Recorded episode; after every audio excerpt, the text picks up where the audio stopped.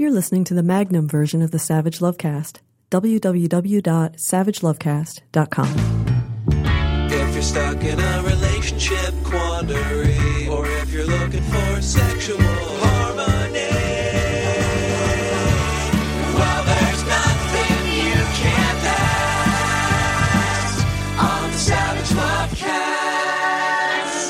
Gallup released their annual Values and Beliefs poll this week. They asked Americans to weigh in on 21 different personal behaviors and rate them as either morally acceptable or morally unacceptable. Don't know why Gallup didn't just go with immoral, immoral, three syllables, morally acceptable, seven syllables, means the same thing. Anyway, using birth control, drinking alcohol, getting a divorce remain the most broadly accepted personal moral behaviors in the United States, Megan Brennan wrote in a summary of the results at Gallup's website. Let's take a deep dive into these numbers. 92% of Americans think birth control morally acceptable. 79% of Americans think booze is morally acceptable. Pot not far behind with 65% of Americans deeming recreational pot use morally acceptable. And 77% of Americans think divorce is morally acceptable, up from 59% in 2001, which was the first year Gallup conducted its values and beliefs poll premarital sex, gambling, stem cell research, same sex relationships, having babies outside of wedlock, the death penalty, all seen as morally acceptable by 71, 68, 64, 63, and 60% of Americans, respectively. Americans, Brennan writes, have increasingly taken a more liberal view on basically all issues since 2001. We don't even get into negative territory with majorities of Americans regarding something that's morally unacceptable, aka immoral, until we get to, can you guess, and deep sigh, abortion, which 50% of Americans regard as morally unacceptable and 40% regard as morally acceptable.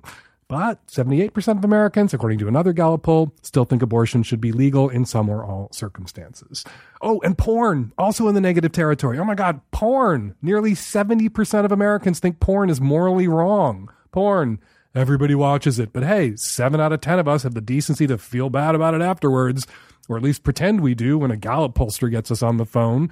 And at the bottom of the pile, the personal behavior with the worst poll results deemed morally unacceptable by nearly 90% of Americans, married men and women, having an affair. Now, to clarify, this isn't a question about ethical non monogamy. It's not a question about open relationships. It's a question about affairs, cheating. 90% of Americans say that that is always wrong.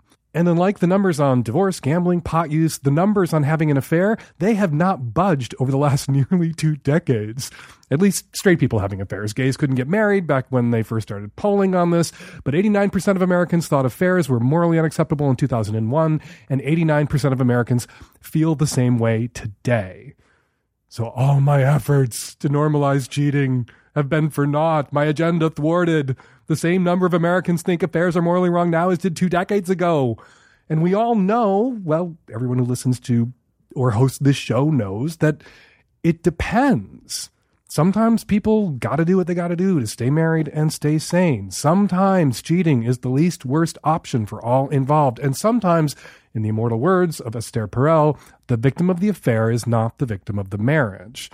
And also interesting, when you consider that 21% of men and 19% of women will admit to having an affair, according to a YouGov survey, that means a really significant chunk of the people telling Gallup that affairs are morally wrong have had or are currently having affairs themselves. I kind of think the problem here is that Gallup is forcing people to make a binary choice about affairs morally acceptable or morally unacceptable it would be interesting, or I would be interested to see, a poll on affairs that includes a, well, it kind of depends option. Given that other option, some point between never wrong and always wrong, I think you'd see some, well, let's not call it progress, where American attitudes toward extramarital affairs are concerned. Let's just say that maybe you'd see some more nuance. Okay, before we get going, a quick announcement. The acclaimed Showtime documentary series Couples Therapy is coming back for a second season.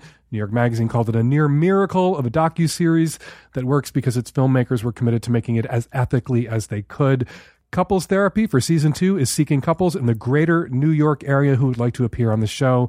If you're interested, you can sign up at couplestherapydocumentary.com. It just takes a minute. The show is real therapy on TV, not reality TV. Some of the couples in the first season said that being on the show and working with Dr. Orna Guralnick, the amazing therapist and psychoanalyst, saved their marriages. If you haven't seen the show and want to Check it out before you apply. It's streaming on Showtime. And again, interested couples can apply at couplestherapydocumentary.com. All right, coming up on today's show, on the micro edition of the Savage Lovecast, tons of your Q's, lots of my A's. And on the magnum edition of the Savage Lovecast, Dr. Ashley Winter, superstar urologist, joins us to talk about male chastity devices, aka cock cages, and all the different ways men can break their dicks. Coming up on today's show. Hi, Dan. I am a cisgendered woman from the Northeast, married for eight years to a cisgendered man. We recently opened our marriage, and as you might say, I am poly by duress, since this transition in our relationship has been led by him. However, I have been open to it. We are both in individual counseling and couples counseling in a joint effort to make this work. The problem is this it is just not happening fast enough for my husband. And by it, I mean I am not dating enough myself for being overwhelmed by compersion for him when he makes connections. We're just on two different speeds on this path. I believe the reason for this is twofold. There is a history of infidelity on his part, which left me completely traumatized a couple of years ago. We worked hard on our marriage and communication to get to the point where we're at now. And although I have forgiven him, the trauma and pain remains to an extent. He is aware of this, but almost forgets until after I've already experienced some kind of trigger, after which he is completely apologetic. Second, I just don't identify as poly like he does. I'm open to it and happy to have the opportunity to explore and form connections beyond him, but my brain doesn't always go immediately to seeking out these connections. Sometimes I put my business or family ahead of it. For example, he was downright aghast when I went on a mom's weekend away that I did not immediately turn on Tinder and try to find a local hookup. Instead, I chose to focus on hanging with my friend, going to the spa, working on my business. I feel as though he rushes things without considering me. He downplays my dates as if they're nothing when they don't end up in a sexual encounter. I've enjoyed meeting people and exploring my own sexuality and independence, but it's still not enough for him. We had worked on our list of boundaries and rules. He seems to bend and push the boundaries, explaining to me that if he didn't, I would never press forward. Like while I was away that weekend, he asked if he could have a woman over after the kids were in bed. And I said I was uncomfortable with it because I didn't know her, I never met her, they had only met once, and the kids are still young. They do actually still wake up in the middle of the night. But long story short, after making me feel completely unappreciative of getting a weekend away, I relented and he had her over. Last weekend, he had a date with the same woman, which ended up in their getting a hotel room, somewhat spontaneously. The next day, in reviewing how things went, he let me know that they began PIV sex without a condom. Now, he says that they soon stopped and put one on, but safe sex was definitely the number one rule that we both agreed on. And I am just really angry about this violation of trust.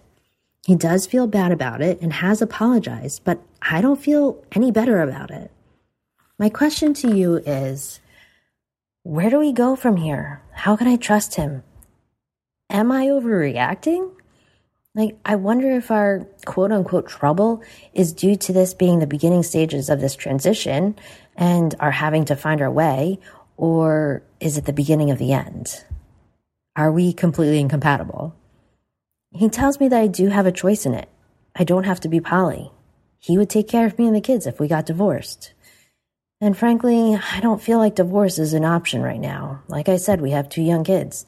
And although I have my own business, we are financially dependent on him. And I do love him. And I believe he loves me.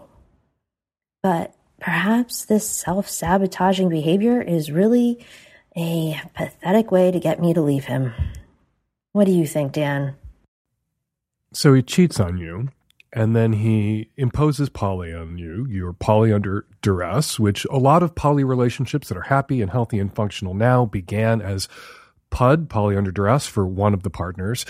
But when he gets you to agree to be poly under duress, then he rushes you, pressures you, bullies you to move at a faster pace than you're ready to move. Not at a faster pace, allowing him to date others, but move yourself at a faster pace to date others, to seek sex yourself at a faster pace than you're comfortable, seek sex with others at a faster pace than you're comfortable or even interested in seeking it.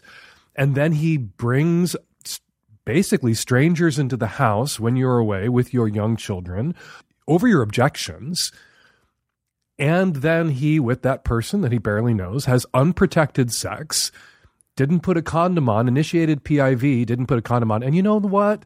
He'd never put a condom on. He told you that he didn't put a condom on, and then they stopped, and then they put a condom on. They never put a fucking condom on. He was just testing the waters. He was letting you know that they began to have PIV without a condom to see how you would react to that news. And when you were probably, obviously, understandably, justifiably, clearly upset, he backtracked and said, "Oh yeah," and then I realized this was the wrong thing to do, and I put a condom on. He's a lying sack of shit, and his bad behavior has been escalating over time for years because I think he wants out of this relationship.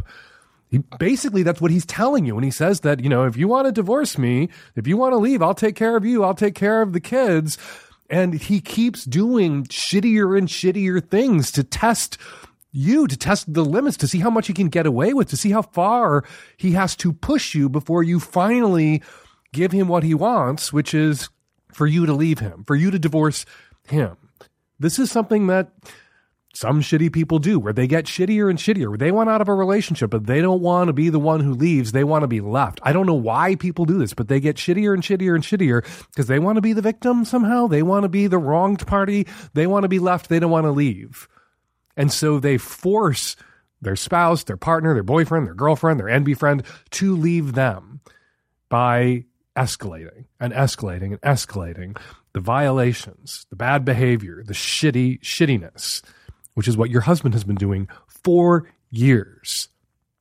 You are the proverbial frog in the frying pan, and it is time to jump the fuck out. Take your kids, take his money, and go.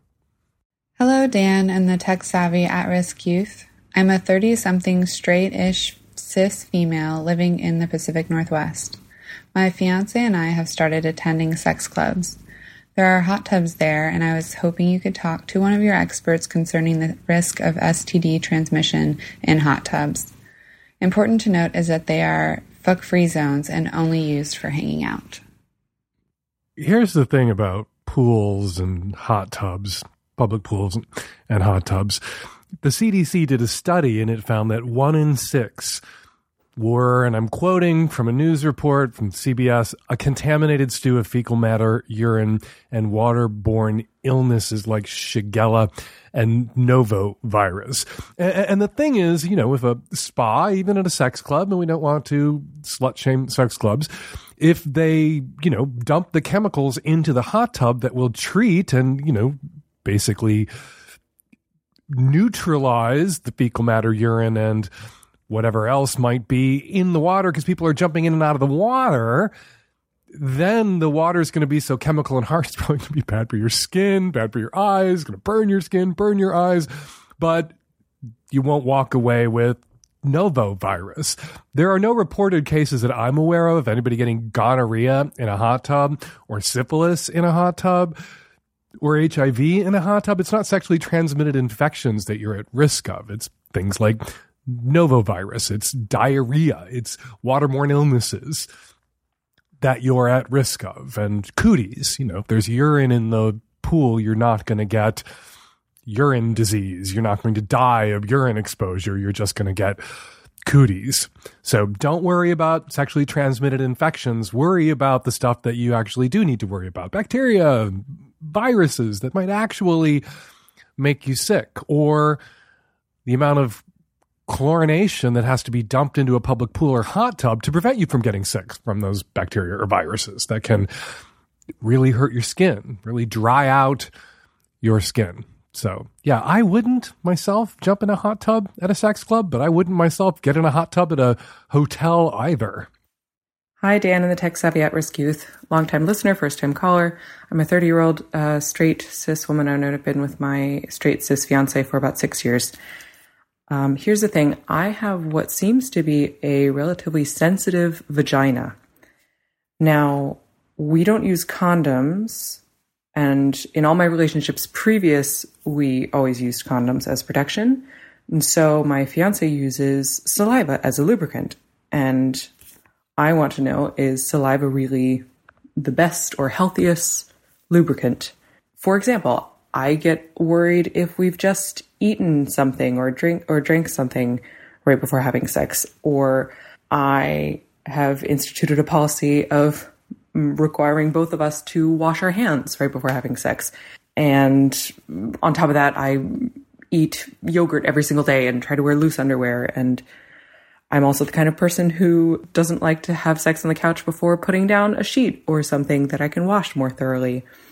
Basically, I'm paranoid of getting an infection, which happened a little bit more regularly right when we got together. And I thought maybe our chemistry is just getting used to each other. Is my fear of getting infections just making it worse? Is it a psychosomatic?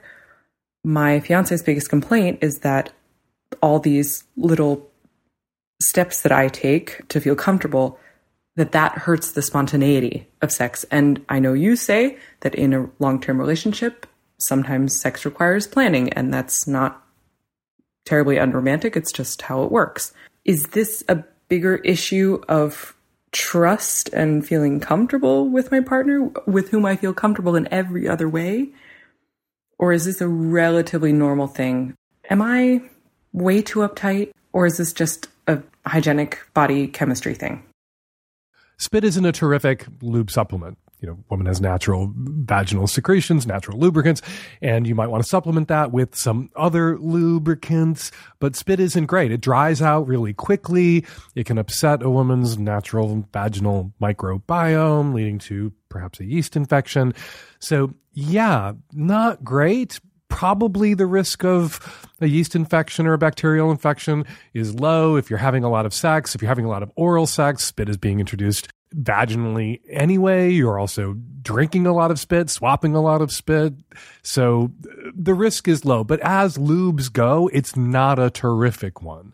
And we're not just talking about incidental exposure, you know, uh, in the vaginal canal to saliva. You're talking about its utility. You're talking about using it as lube. So we're talking about your comfort during vaginal penetration. And I would not recommend it, not recommend spit because it dries out quickly. So get some lube, get a bottle of lube, put it by the side of the bed, have it handy so that you can supplement your own natural vaginal lubricant with that other lubricant. And his hand going to the bottle of lube on the side of the table, on the bedside table, the bottle of lube on the kitchen counter, wherever else you decide to keep a few bottles of lube, depending on where you have sex in your house, doesn't take that much more or any more time than his hand going up to his mouth to get his spit.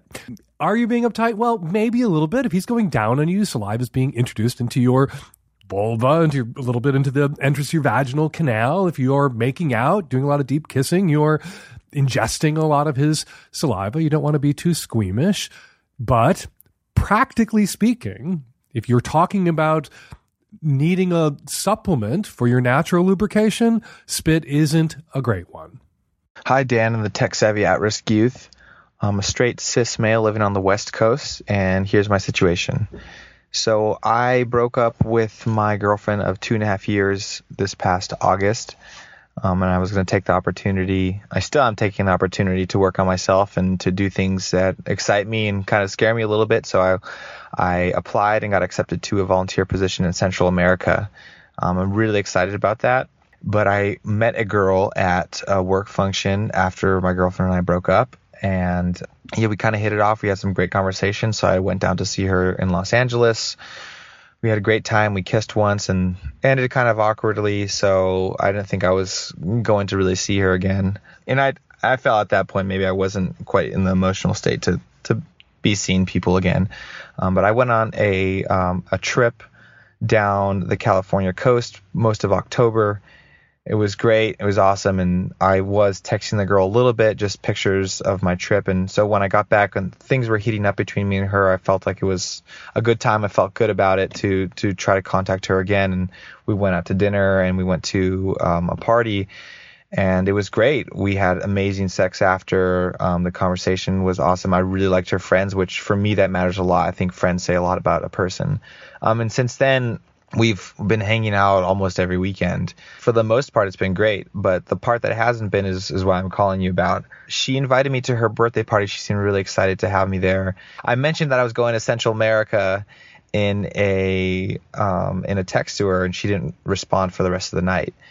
And so this morning she texts me says, "Hey, I was thinking about it. I don't think it's a good idea that you come to my my um my birthday party." And I was, I mean, hurt and rejected and just kind of frustrated because I I was getting together this really thoughtful gift for her. Like she's, I got her her favorite cereal. I bought her a book. I was gonna write her this poem that I on really nice paper that I got her, and I was just, you know, I was hurt. And so I let her know that and we had a phone conversation and her explanation was that her birthday is kind of sacred and you know, she just doesn't feel for whatever reason right that she has me there. Um, but it kind of just turned on a dime for me and the whole issue of me going to Central America has been a problem. In one other instance specifically, we were at a bar and I mentioned to her that I was going to be gone for a year, and I don't think I had clarified that you know, it wasn't three months or six months like she had thought, a shorter period. She knew I was going. She knew I'd been in a relationship and, and ended in August, but she didn't know I was gone for a year and she completely shut down. And so when we got back to her,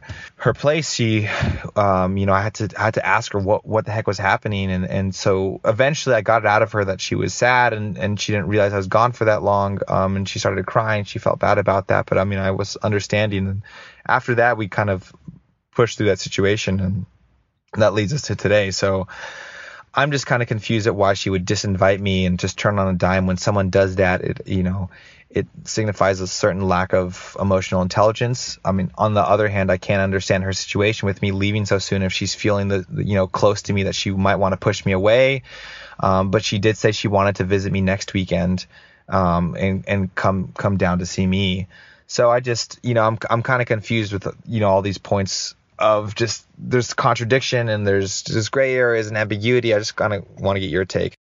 There's no ambiguity here. My birthday is kind of sacred is code for I invited a different boy that I'm interested in to my party. She's keeping her options open. You're going away for a, a, year. You're going to Central America for a year. And, you know, she was a little hurt by that. She maybe didn't think you were going away for that long. And, and I think her reaction in that moment when, you know, she realized you're going to be gone for such a long time was genuine. I don't want to cast any aspersions or doubt there. But the fact that, you know, she disinvited you to her birthday because it's sacred, but is interested in seeing you the next weekend or another weekend before you leave, I think that means that she thought the sex was great too, and she'd like to hook up with you again too. But there's someone else that she's interested in who's more available, who's going to be around, who isn't disappearing to Central America for the next year, where he's going to have lots of life experiences, where he might meet other people, have make other connections, meet another girl as you might. And so she's putting her chips on that guy at her birthday party. You're not seeing her exclusively, and she's not seeing you exclusively. So, yeah, dude, come on, connect the dots. My birthday's kind of sacred, means I invited another guy to my party, but I'm happy to pencil you in for the following weekend if you'd like to have one last awesome fuck before you get on the plane. So, my partner and I have been together and poly for around two years now, and it's going very well. We're uh, generally very good at communicating. Uh, recently, him and one of his other boyfriends have gotten really serious, and I'm very happy for him. I'm very glad he found his other person. But at the same time, I just do not like this guy. He hasn't done anything bad. He's not like a terrible person. I think we just like don't click, and I find it annoying to be around him. Now, I haven't expressed this to my partner, uh, like in the same way you wouldn't tell a friend you don't like their boyfriend, because it's their boyfriend, and if you don't have to see him that much, it's fine. Just live your life. But now, more recently, he's been bringing this guy to our group hangout sessions or just having him spend a night, you know, over at our house hanging out. And I really don't like being around his boyfriend. So, like in my perfect world, I would like to spend at least the least amount of time with his partner as possible. But um, I'm trying to go into this conversation without letting my boyfriend know I actively don't like his partner, and without setting up ultimatums like you can either choose to hang out with him or me tonight but I'm having trouble thinking of like a good middle ground between the two points. Never having to see this man versus having him at my house every single night hanging out. If you and your boyfriend regard each other as your primaries, he's your primary partner, you're his primary partner, and you want to keep this open relationship going and healthy and functional, well, that rests on a solid foundation of good communication, open and honest communication. And you're going to have to basically communicate to your partner that you want him to be happy, you want him to have other partners, but you don't enjoy spending time with his boyfriend, with his other partner, and you'd like to limit to as reasonable extent as you possibly can without creating conflict contact with his other boyfriend. So you don't want him at the house as often as he's been at the house, at the house that you share. It would be better if your boyfriend, when they wanted to spend the night together, hang out and watch a movie or whatever, went to his place. Or if he's going to come over to your place, it's a night when you're going to be out with whoever you might be seeing or when you have other plans. And it's something that you're going to have to Google Cal it up like the poly people do and schedule so that you can minimize conflict in your primary relationship by minimizing contact with your primary partner's partner that you don't care for. Hi, Dan. I'm seeking advice on how to manage entitled, needy, middle aged men. I'm a woman in her 20s and I'm looking for a secondary source of unreported income. I'm thinking about sugar dating. I've done it before and, eh, you know, it was all right. I did my best to reduce risk to my personal safety and privacy. And I didn't terribly mind the sex part.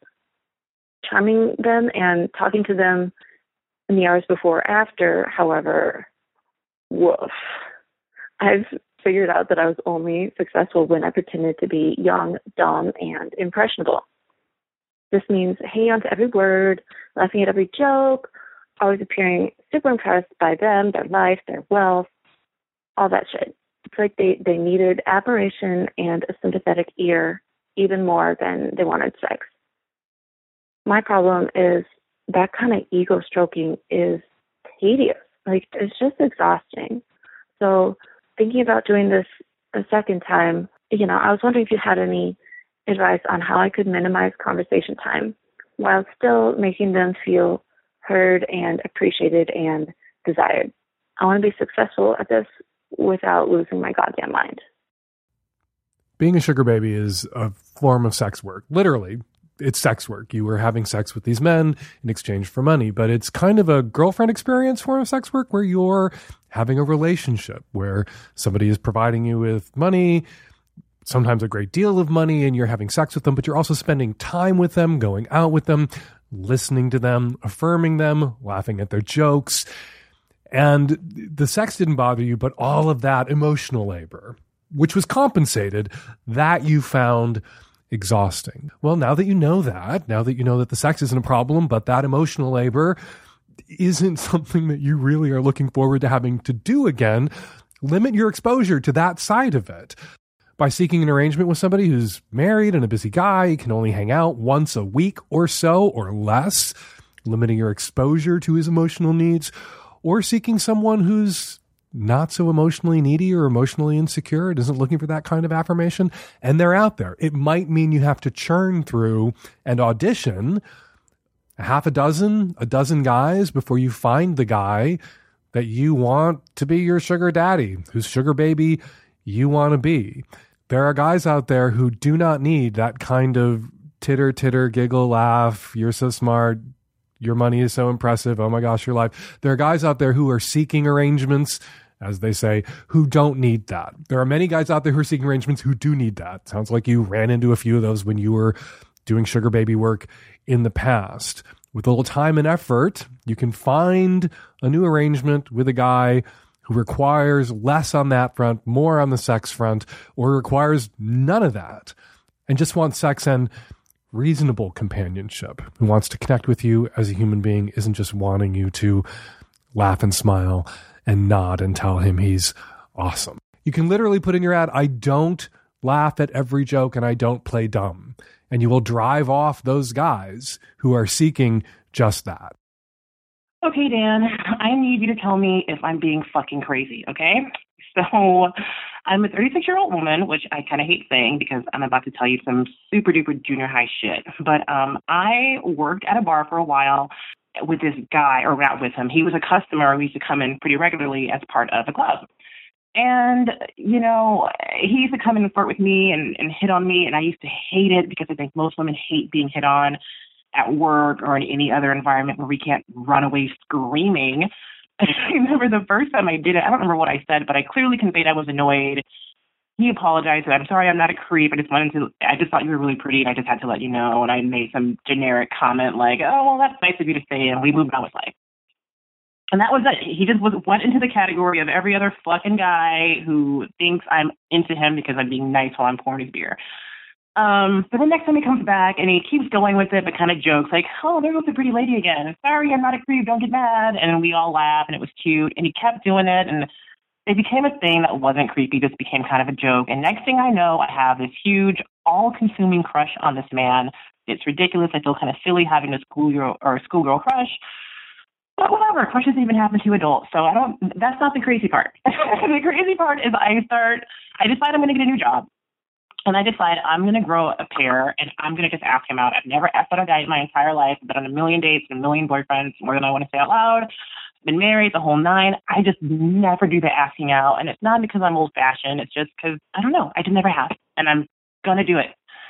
But then the stars align that I end up getting my new job before I ever see him again. And then that's when I start getting fucking crazy. That's when I start with the the internet stalking, which I know people do now in the age of social media, but I typically don't. I don't do it. So I start fucking stalking the club and trying to find out, you know, next time they're going to meet so I can just show up and we can kind of see each other again and they can be like, oh, it's you. Oh, it's you. And then we can flirt without me being at work. And then I thought, that's fucking crazy, isn't it? you have now taken your innocent little online peeping and you have taken the stalking IRL, and that's just fucking nuts, right? And I tell myself, well, no, it's not. It's not like you're going to his house or anything. But then I just keep thinking, like, this has gone too far. You had your chance. You missed it. Just let it go.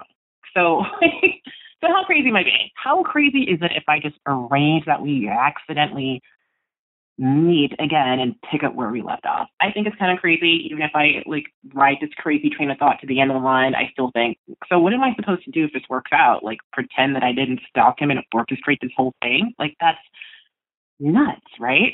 So tell me how crazy I'm being, please. Thank you. Just send him a direct message. You found him on social media. You said this guy already hit on you. He already expressed an interest in you. So he would most likely be only too happy to hear from you, which means that this isn't quite stalking. This is looking somebody up on social media where somebody puts themselves out there in a venue where they can be looked up and being looked up by somebody that they've already told that they're interested in is probably going to make that person's day. You can also show up at the bar or the club where his club or whatever it is meets at the time you, when you know it's going to meet because you found his club on social media too. You can engineer an encounter and then let him know that you would like to go out with him. You can hit on him too. But if you don't want to do it face to face, if showing up at that place at that time when his club meets feels a little too stalkery to you, just slide into his DMs send him a note. It's a perfectly acceptable thing to do in the social media age,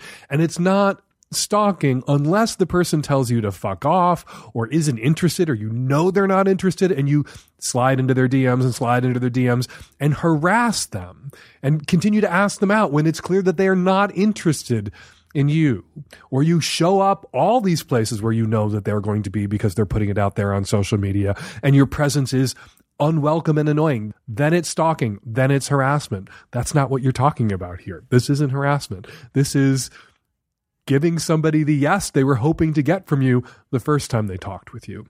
Go for it. Slide into his DMs. Hi, Dan. I have a bit of a pickle.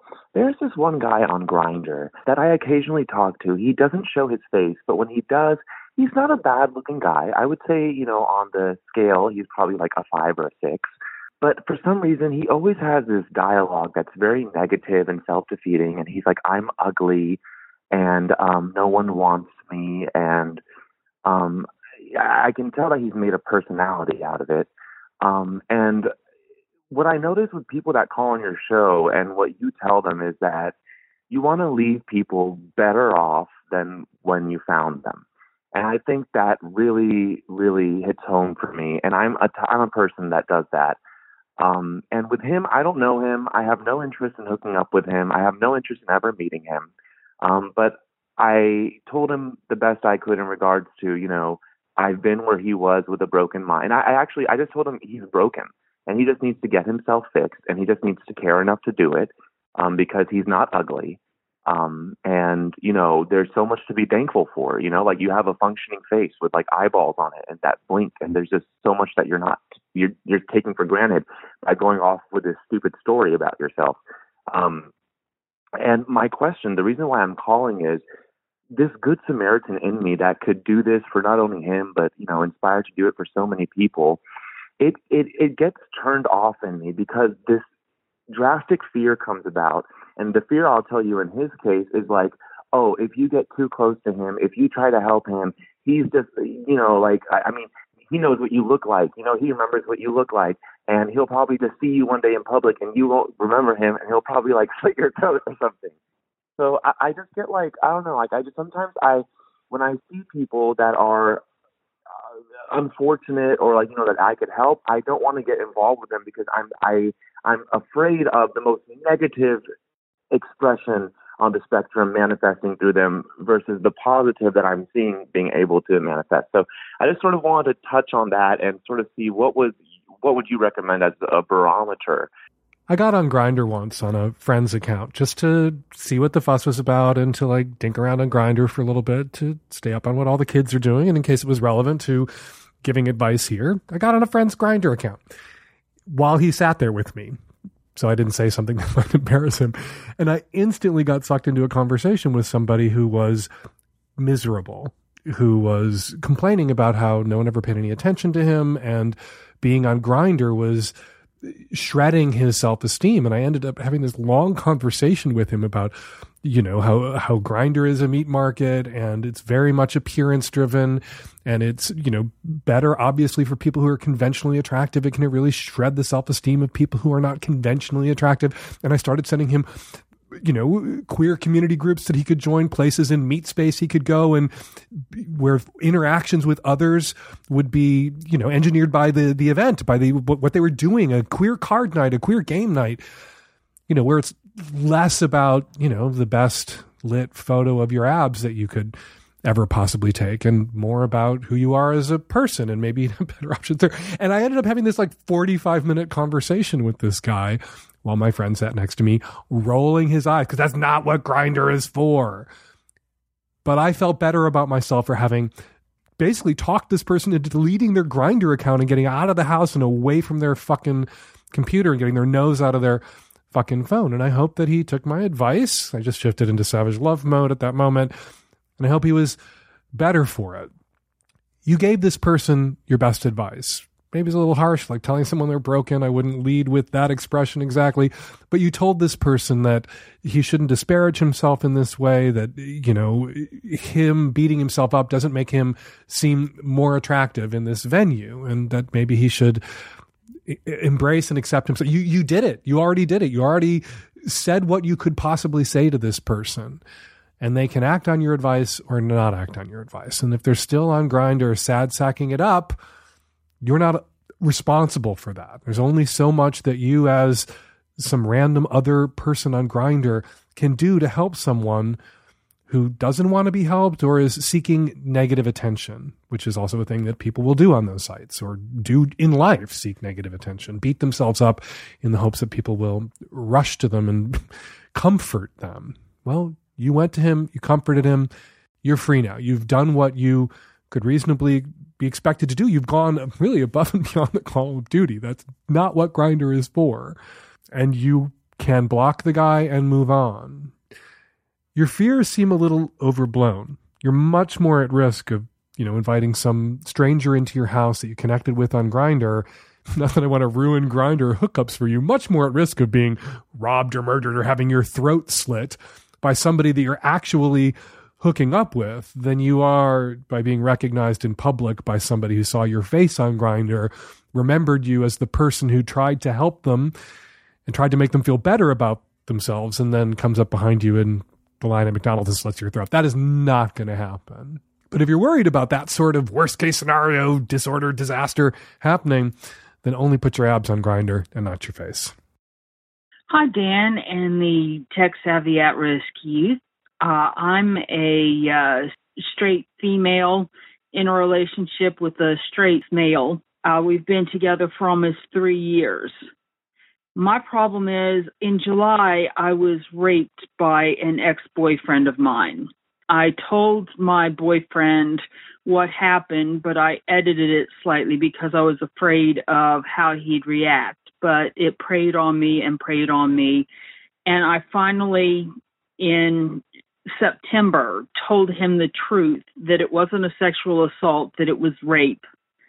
And he accused me of having had consensual sex and then regretting it and crying rape. Ah, uh, this really hit my mental health hard, and I ended up suicidal and going inpatient treatment uh, for a while. I'm still having therapy, but I don't know what to do about my boyfriend.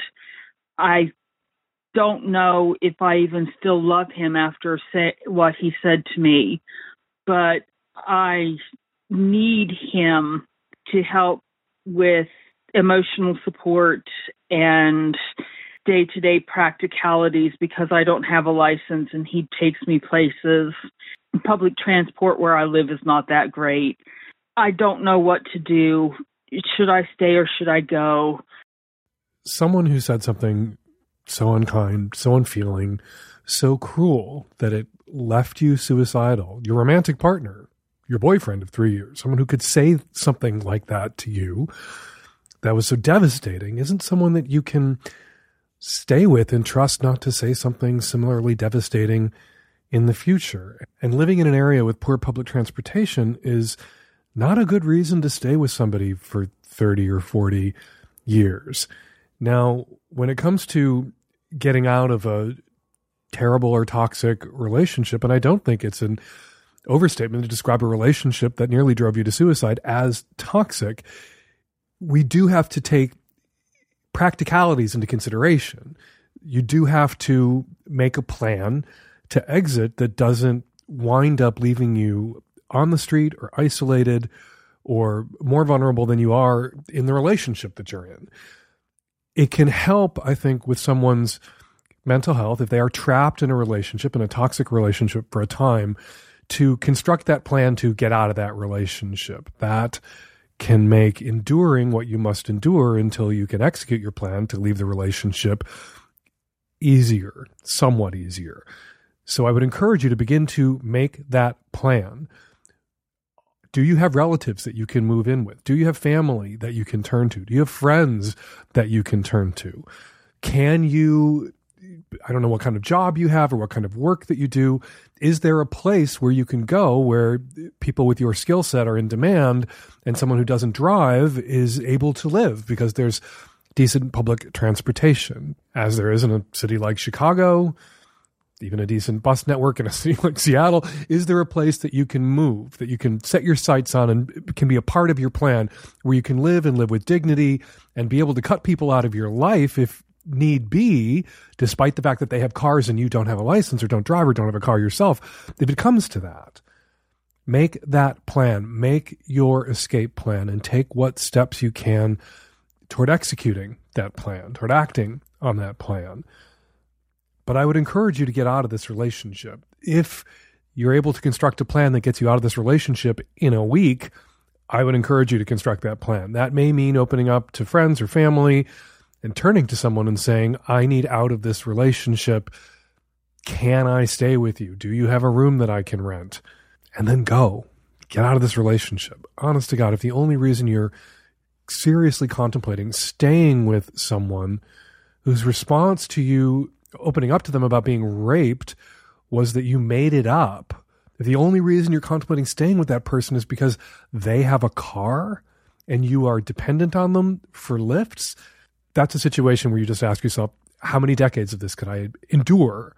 And the answer to that question, when you put it in that kind of perspective, I can't leave this person, I need a lift, is always, I can't stay. You can't stay. You have to go. Begin to make that plan. Having that plan and taking the steps you can toward executing that plan will help to keep you sane while you're stuck in this relationship, while you are dependent on this person.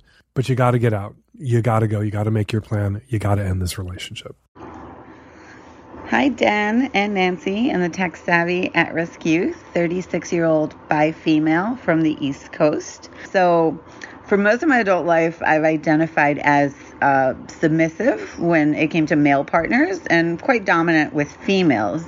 And actually, being asked to top men kind of turned me off. But a few months ago, one of my best friends of uh, three years or so approached me and asked if I would put him in chastity.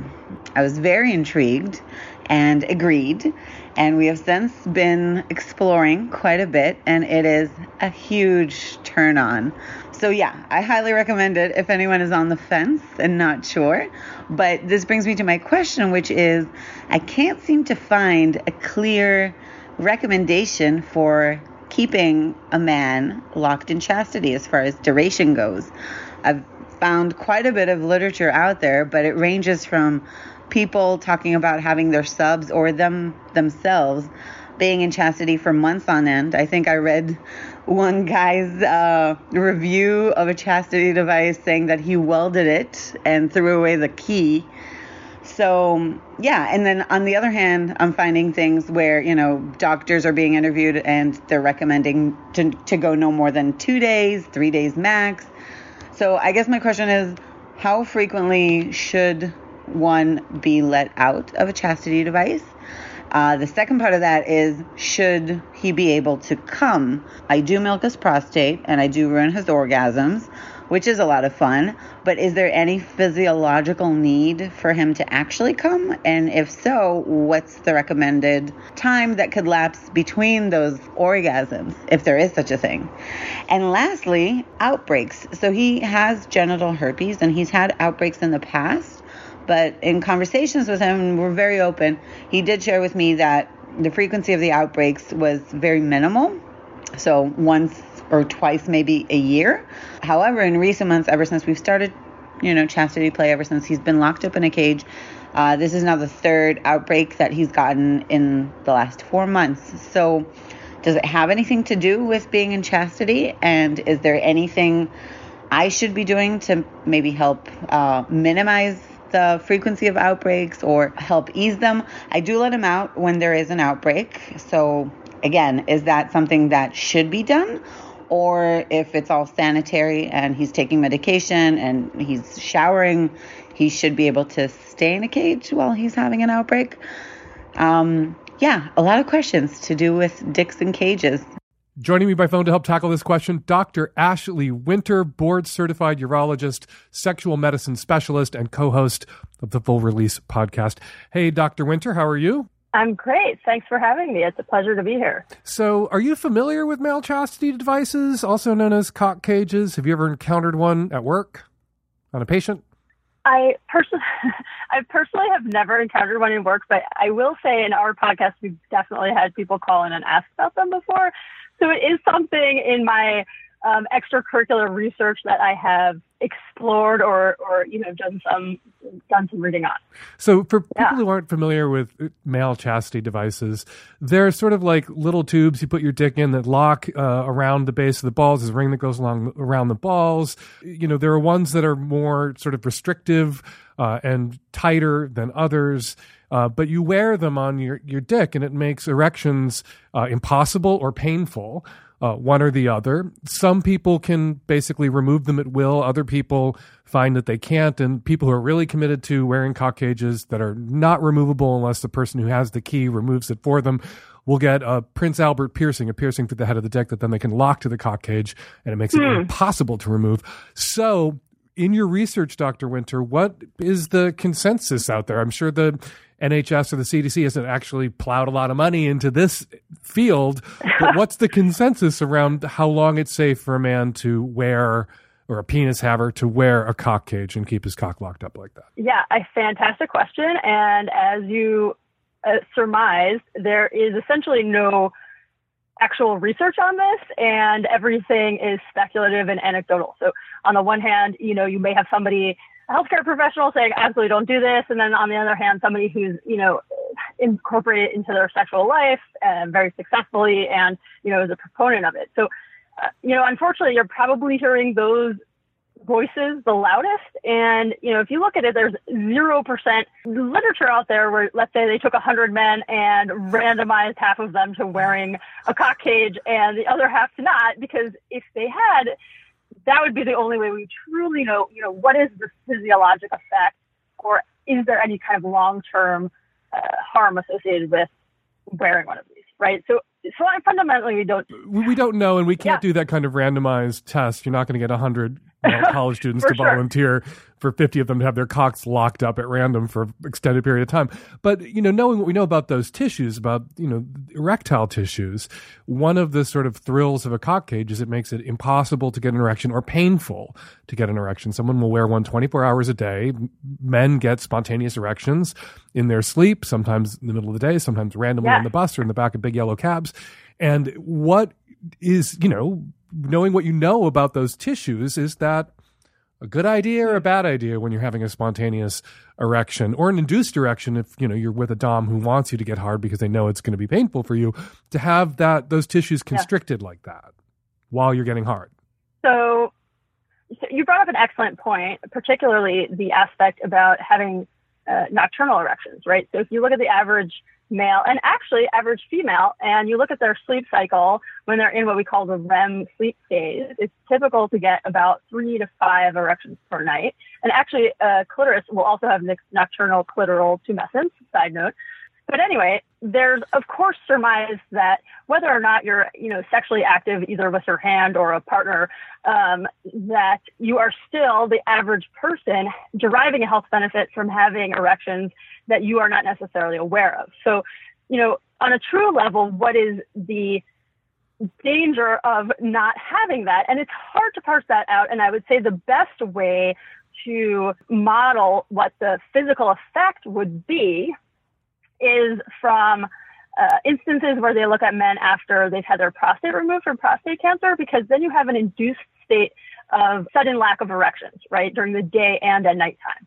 And you can take men who previously had a normal erection and at a very discrete time point took away their erections. Now, there are some studies where when they take men after prostate surgery, right, and they have them give themselves erections with an injectable medication, and they Mhm. have the other half not do that, what you actually see is that men who are exposing themselves to erections versus those who are not have a much faster um, and higher rate of returning to normal erectile function.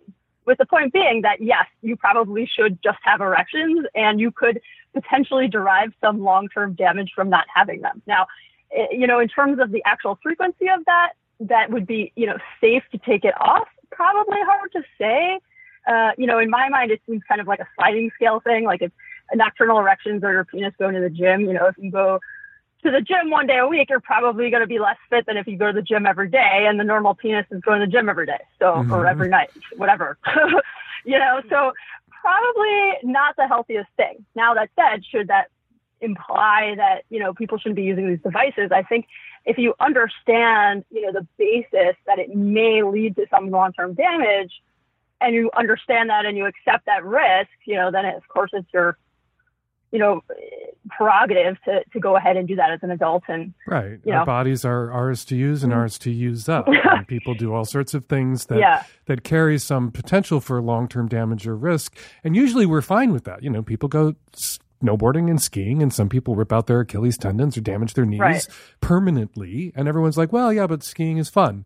But when anybody you know risks anything for sex people are like you're a crazy sex monster and you shouldn't have done that and how Yeah. irrational and stupid you were to prioritize your sexual pleasure as opposed to your pleasure hurtling down a mountain on a, two plastic sticks yeah, every time I eat a candy bar, I know it's not good for me and I enjoy it. But you're, right. We, we take sexual activity and we kind of put it in this separate zone where we're not allowed to do things that aren't good for us, uh, much more so than with any other you know aspect of, of uh, physical experiences. I wanted to emphasize something that you said that you know there's not a lot of research. There haven't been double-blind studies. Uh, there's just a kind of a mountain of anecdotal evidence, and the popularity of cock cages and male chastity play has really boomed in the last ten years. And there's a lot of you know, in, in mixed in with the anecdotal data, which are just people telling their stories, there's going to be bullshit online. There are going to be people fantasizing. There will be people who say, as the Yeah. caller mentioned, that, you know, they got this cock cage and they welded it shut and threw away the key. I promise you, maybe there's like one or two people out there who've done that. Uh, but there are many, many more people out there who are claiming they did that because it's exciting for them to think that somebody believes they did that. No, for anybody on the planet who's ever worn a cast, your skin gets itchy. Like I don't think you would ever want to weld something onto yourself and throw away the key for all time because you're just like there's just basic discomfort associated with that. But You're gonna chafe. right, you're gonna chafe. In my mind, the the urologist approved chastity device would be like um uh, you know when uh, Justin Timberlake had like his dick in a box on SNL um, That would be way the- back when, you Yeah. know. Yeah, like you can't access it, but his breathing room, you know, like unfortunately you can't walk around outside, you know, in normal polite society with your dick in a box. But but if you could, I would I would give a big thumbs up to that. Okay, so uh, let's rattle through some of her questions quickly. You know, how frequently, if they are doing this chastity play, would you recommend as a board certified urologist that she let his dick out? and how often should he be allowed to come? And this gets into a whole other area. It's not about tissue, not about tissue damage, not about a constricted erection. Uh, if she's doing orgasm control and denying him orgasms uh, for extended period of times, there's a health risk there that ma- many people aren't aware of, isn't there? In terms of uh, restricting orgasms, In terms of not having orgasms, men who don't have orgasms, men who don't ejaculate on a regular basis, aren't they at higher risk of prostate cancer? That is a great point, and that is actually a very compelling study published in a very good journal. And if you look at the study, it basically looked at over 30,000 men followed over 30 years, and they did show definitively that if you ejaculate more than if you ejaculate more, you have a lower risk of prostate cancer. Now, if you hone in on what their actual numbers were, okay, they were comparing men who ejaculated more than 21 times a month to men who ejaculated between four and seven times a month. And the actual reduction in incidence of prostate cancer was about two cases per thousand person years, meaning if you followed a thousand guys for a year, uh, you know, there would be two more cases in the guys who weren't ejaculating all the time. Now, But but still, you're going to want to err on the side of coming all the time. I look at that and I think, okay, I'm just I'm just going to take that tiny bit that tiny risk and keep doing what I'm doing, which is coming a lot, just to be on the safe side. coming a lot is good for you. Like, no doubt. Stress relief, it's fun. If you are having sex, it's cardiovascular exercise, definitive health benefits. Uh, What I would err away from saying is, you know, I don't want people who are neurotic, for example, my fiance, to start thinking that they have to mandatorily ejaculate every day uh, for their cancer benefit, you know, but, but this is the total opposite end of that spectrum. Well, hope your, your fiance won't hear this episode. Uh, really quickly, this person's last question. Uh, her partner that she's now keeping locked up, she's milking his prostate. Uh, she's letting him out every once in a while. She should probably let him come every once in a while just to be on the safe side. Uh, but uh, he's got herpes and he used to have one or two outbreaks a year, and now he's had three in four months. Is there something about his cock being locked up in this sweaty, perhaps, cock cage that is uh, leading to more outbreaks of, uh, of herpes? Could that be a contributing factor? It is a really interesting question. And if you think of the basis for herpes reactivation, right, it's very extremely low that you're having a reinfection, but more so that actually the nerve in, in your pelvis that goes to that specific area of your skin is that has contains dormant virus and that's actually being reactivated. And typically it has less to do with the milieu on your genitals and more to do with um, things that would, let's say, lower the, the immune threshold to allow that to reactivate. Meaning, if you're stressed out, if you're not sleeping enough, if you're partying all night, you know, certain things that are kind of inducing that stress response, generally that would lead to more reactivation. So, you know, in my mind, what I'm hearing here is possibly that he is so upregulated in terms of his excitement that perhaps he's higher cortisol levels and stress hormone, and perhaps even though it's a good stress, right? It's the same stress you might have on like a roller coaster or scary movie. He wants it. That possibly it's leading to some sort of reactivation. But again, it's a hypothesis. You know, if he wants to, you know, let's say have a number of these devices and make sure they're well cleaned and rotate them out, they can see if that helps. Uh, you know, I I tend to think it would be less likely to do so. And I would agree with the caller's statement of leaving the thing off when he's having an outbreak because it's just going to hurt. So, yeah. Yeah, bad idea. obviously, leave it off when you're having an outbreak. Uh, Ashley, can we keep you around for one more Yeah. question? Hey Dan, um, I have a question about I guess it would be like aggressive power bottoms. I have a friend who I see every few months, and we have really great sex. But this last time I saw him, it wasn't really good sex because he's into something new, which I don't really enjoy, and he likes to ride, like sit on me and ride me. But when he does it, he just wiggles around a lot, and I assuming it's like hitting something inside and feels good for him. But what it feels like for me is he's just wiggling around a lot, and like my dick will get bent, and sometimes it'll like hurt and make me lose my erection, and it just doesn't really feel good. And to a certain degree, I just go with it because I know it's feeling good for him. But it's like there's no rhythm to it. It's really jerky, and it it, it hurts, and it's not sexy for me. And I I totally agree that sometimes you go along with things for your sex partner for their enjoyment. Totally down with that, but it like hurts. It's like bending my dick because he's wiggling around so much.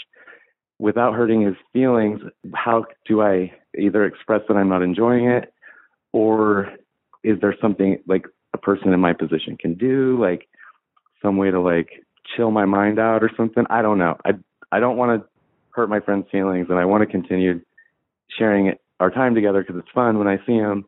But this is not cool. I don't like it.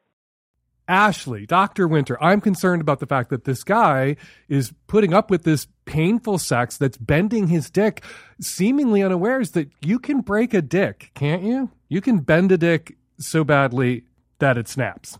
yes, you can definitely break a dick. I have seen many broken dicks. I have fixed many broken dicks, and uh, he should not be putting up with this. You know, sex sex should hurt when you want it to, and never hurt when you don't want it to. You have the right to that. And uh, you know, typically when you think about people who come in with broken penises, it is that they had a partner who their penis came out of the orifice in entirety, and then there was some sort of crashing down, let's say on the buttocks or other area.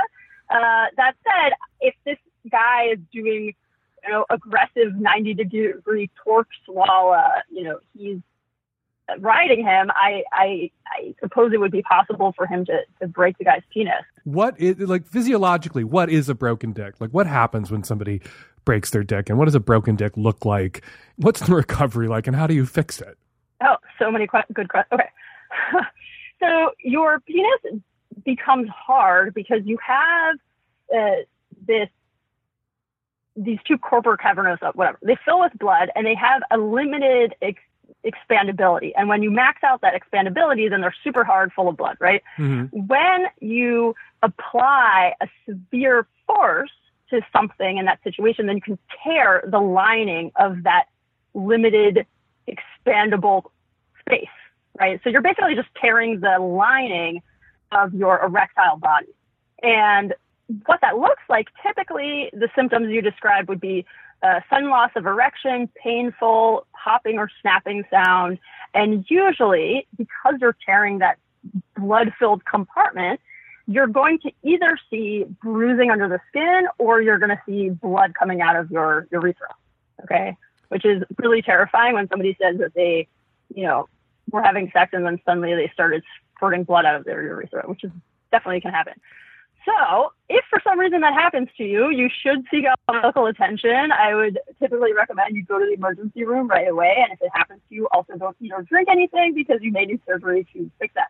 And so, the way you know, a surgery done to repair a penile fracture. Basically, you pull down the skin over the penis, you find the hole where you're bleeding from, you sew it closed, and then you pull the skin back up. Now, I know that sounds horrible, but I would recommend if you think you broke your penis that you go and do that because otherwise it can lead to long term consequences like erectile dysfunction if you don't get it fixed. I'm totally worst case scenario disordering this question because the odds, you know, with some guy sitting on some other guy's dick and just grinding away, the odds that he's going to snap his dick in half are really low unless he's got some sort of miracle yeah. butt. Uh, so what's really at yeah. issue here is the fact that you're the caller, you caller, you're enduring painful sex that you don't enjoy uh, for the wrong reasons. You, you, know, sometimes you you know you give a blowjob at a certain point. Some, a blowjob is work, but you know your partner's close and you're uncomfortable, but you don't want to break their rhythm, and and you just like you endure and you get through it for their pleasure, and it's worth it for you. But if your partner is doing something to take pleasure from you and it is uncomfortable and hurts you speak the fuck up, even at risk of hurting of their feelings. If your partner's feelings are hurt because you said this is causing me physical pain and causing me to lose my erection, and they make that about them, like they have an owie, they have a feeling, you hurt their feelings yeah. because you just didn't shut up and suffer. That's no one you want to keep having sex with. So fuck your partner's feelings in an instance like that. Just speak your truth. Hey, this position doesn't work for me. This is uncomfortable. This hurts my dick. Yeah, and I will, in terms of honing in on the finer points of the medical aspect of this, there is a hypothesis that what you call a penile microtrauma, so not ending up in the ER with eggplant shaped penis, but this ouchy, ouchy, bendy thing that's not breaking your penis can actually also lead to long term health effects. So there's some hypothesis, for example, that what we call Peyronie's disease or a vent erection is actually the aggregation over time of penile microtraumas.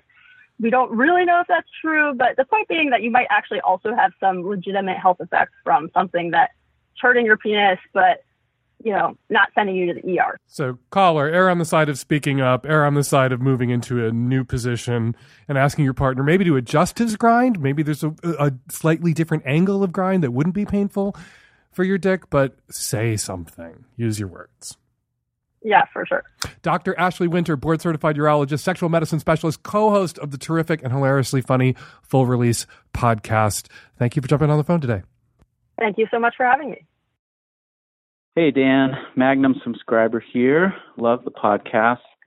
Thanks for all the work that you do. Um, married straight male, 41, living in Texas.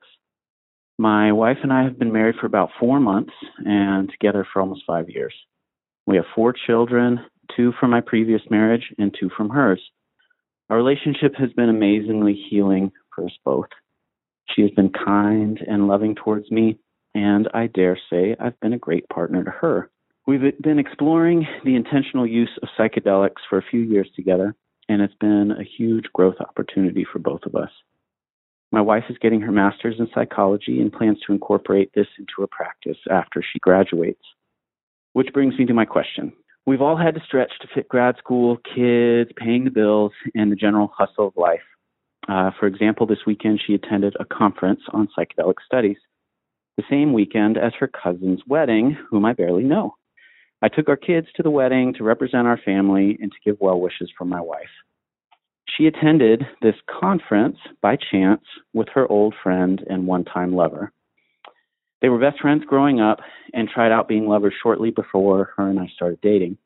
In that time, he was pretty much a jerk to her by her account. He had kind of a 50s husband mentality and subscribed to the men's rights ideology. She is a staunch feminist.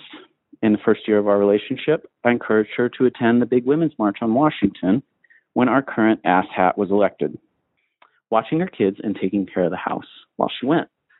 Anyway, her friend has been using psychedelics to dive in and grow. He's changed and has apologized to her. She's glad he's back in her life, and they've been occasionally getting lunch together, hanging out, and they are with each other all weekend at this conference. She called me today to see how I felt about her taking a trip into the Amazon with this friend as part of a group for psychedelic studies. She says that there aren't sexual motivations, but admits to it being complicated and that there's a place in her heart for this man with whom she shares so much history. I'm all torn up about it. I fully support her growth. I support, or I suppose I have some sort of veto right here, but do I want to use it? As her life partner, I don't want to make any decisions for her. What would be the point of asking her not to go? If she has romantic and sexual feelings towards this man, which I believe in my bones to be true, that's for her to figure out and not for me to police. On the other hand, it breaks my heart to think of her with another man. I wasn't built for open relationships. She brought it up on one of her first dates, and I said that it wasn't for me. We agreed to be monogamous, not under duress, but as a matter of fact situation at the beginning, price of admission. Our sex life was once amazing, but has dwindled in the last year. When we do make love, I take care to see that she comes almost every time. We've discussed our waning sex life and have both stated that we feel satisfied and that familiarity and general life busyness have burned down the spark. But we're both content for now as we get through this busy time. I feel a little used here. I feel abandoned, and I feel bad for wanting her to be all mine. Like it's just not really fair. Help, Dan. What should I do? Honestly, don't know what to tell you to do. Tell her she can't go to the Amazon with this guy to collect psychedelics, and she's going to resent you.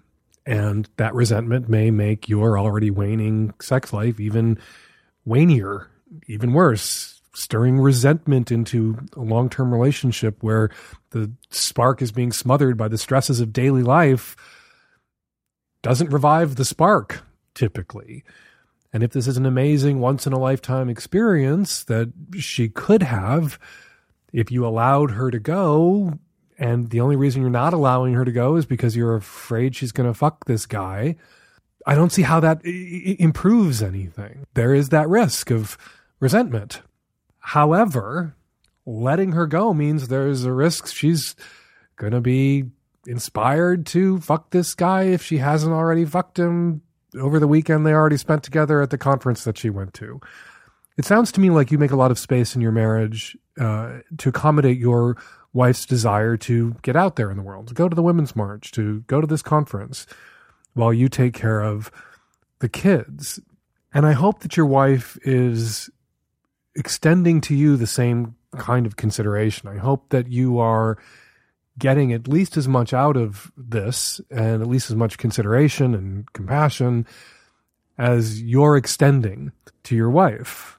Your wife, who, when you started dating five years ago, brought up open relationships and floated the idea, perhaps her preference for an open relationship. And you asserted then, as is your right, that monogamy was a deal breaker for you, and she agreed to be monogamous. You know, I don't want to pour poison in your ear, but it seems to me that you need to have that conversation with your wife again about what it is she wants and what it is she's doing or planning to do. Because if you are still adamant about monogamy and she has not yet cheated on you, putting herself in an environment where she may be tempted to cheat on you could imperil your marriage of four months, your relationship of five years.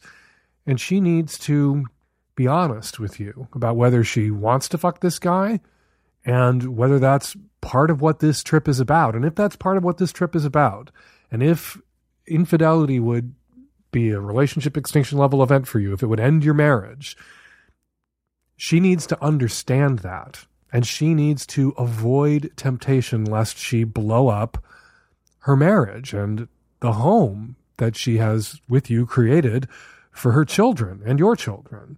I would also challenge you to revisit your feelings about monogamy, to ask yourself what's more important the relationship, the marriage, your family, or your wife never touching anybody else's penis ever again over the next however many decades you're both going to be alive.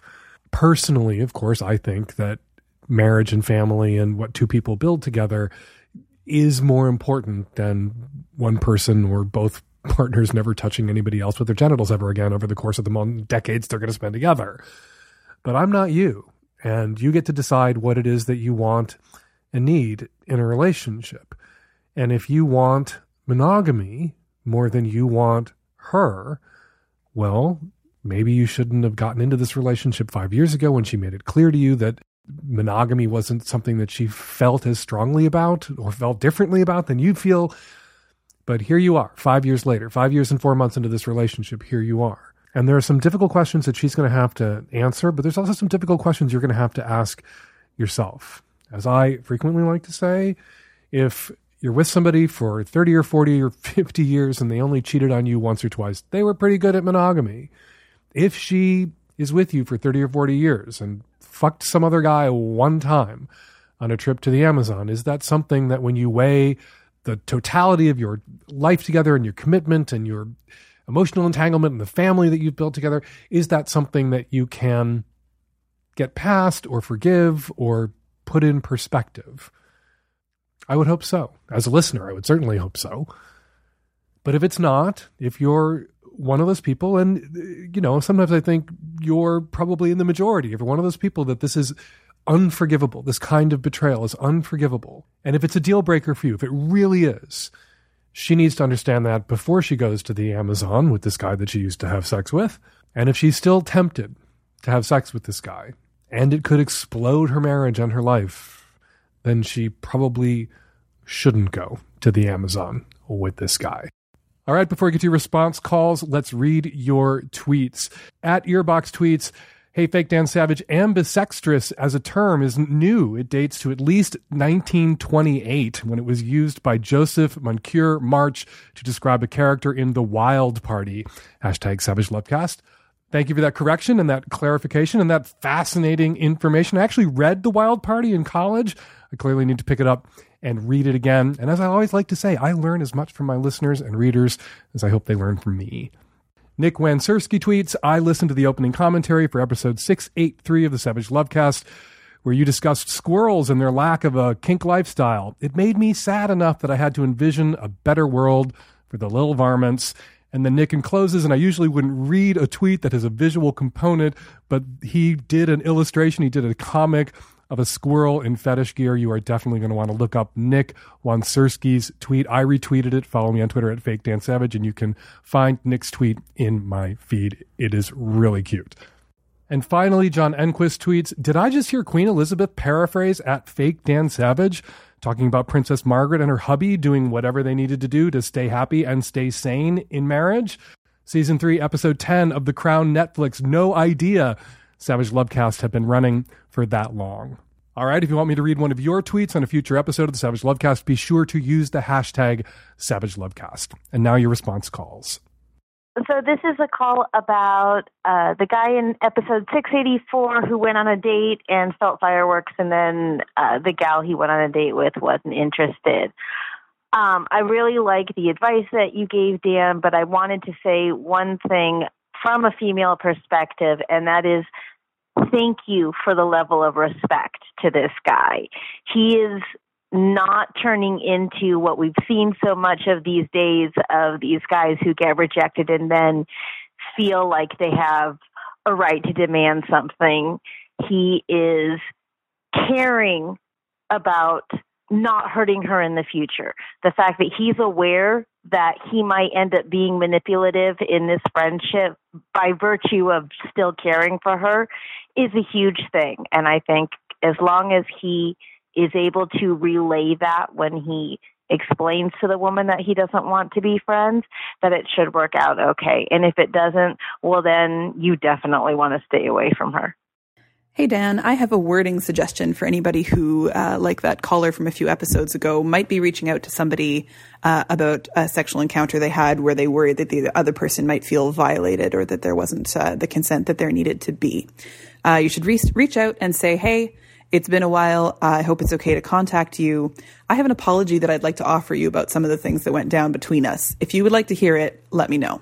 And if you wouldn't, that's okay too, and I won't contact you again it's much better than just saying, Hey, can we talk? Or sending them an email with lots of details about an event that might be potentially triggering. It gives them a little bit of heads up what's might be coming down the pipeline and it gives them some choice in whether they want to engage in that or not.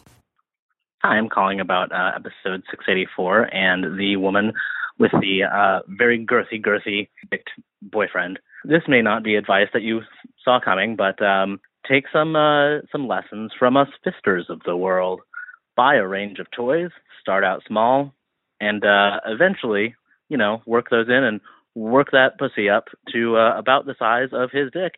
You'll actually get there. Now he'll probably still have to use a couple toys on you each time you have sex because uh, doesn't just slide right in that's after that. But yeah, follow the fisters of the world. Buy toys. Build up. And we're going to leave it there. 206 302 2064 is the number here at the Savage Lovecast. If you'd like to record a question or a comment for a future show, give us a buzz 206 302 2064. You can also, and we actually much prefer when you do, use the voice memo app on your phone and email us your question at voicemail at savagelovecast.com. Again, the Showtime documentary series Couples Therapy is coming back for a second season. If you and your partner might be interested in appearing in season two of Couples Therapy, go to couplestherapydocumentary.com. Just takes a minute to apply. Follow me on Twitter at Fake Dan Savage. Follow Dr. Ashley Winter on Twitter at Ashley G. Winter. The Savage Lovecast is produced every week by Nancy Hartunian and me and the tech savvy at risk youth and Nancy. We'll both be back at you next week with an installment of the Savage Lovecast. Thanks for downloading.